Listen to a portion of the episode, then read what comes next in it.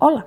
Você certamente já ouviu falar em infarto agudo do miocárdio, mas você sabe o que realmente isso significa e qual a importância dessa doença? Pois bem, infarto ou isquemia caracteriza-se pela falta de oxigenação adequada ao miocárdio, que por sua vez é o músculo do coração. Na maioria das vezes, essa doença irá ocorrer pela presença da aterosclerose, que de maneira simplificada é a presença de placas de gordura nos vasos sanguíneos do coração. Mas qual a importância disso? Então, as doenças cardiovasculares estão entre as principais causas de morte no nosso país, e dentre elas estão essas doenças isquêmicas do coração, que perfazem cerca de 30% dessas mortes.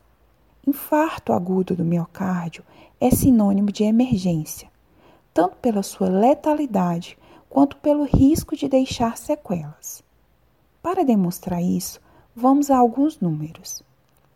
A maioria das mortes por infarto ocorre nas primeiras horas de manifestação da doença, sendo 40 a 65% na primeira hora e aproximadamente 80% nas primeiras 24 horas. Por isso, a importância de uma detecção rápida dos sintomas e um tratamento imediato. Mas você deve estar se perguntando: quem corre risco de infarto? Quais são seus sintomas? Vamos lá.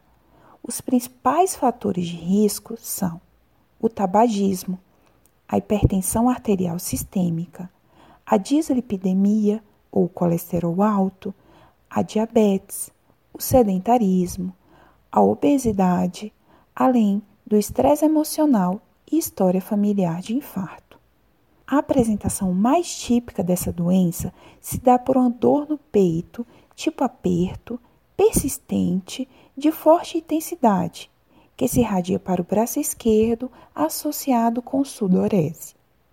Porém, não se engane, o infarto tem as mais diversas apresentações, como, por exemplo, náuseas, falta de ar, dor na região da barriga e outros tipos de dor torácica. Essas apresentações ditas atípicas são mais comuns nos pacientes idosos, diabéticos e mulheres. Dito isso, caso se depare com alguém que se apresente com um quadro sugestivo de infarto agudo do miocárdio, procure a emergência mais próxima. Dessa forma, você poderá ajudar a salvar a vida de um familiar, de um amigo ou até mesmo a sua. Eu sou Dr. Yara Guiar, cardiologista.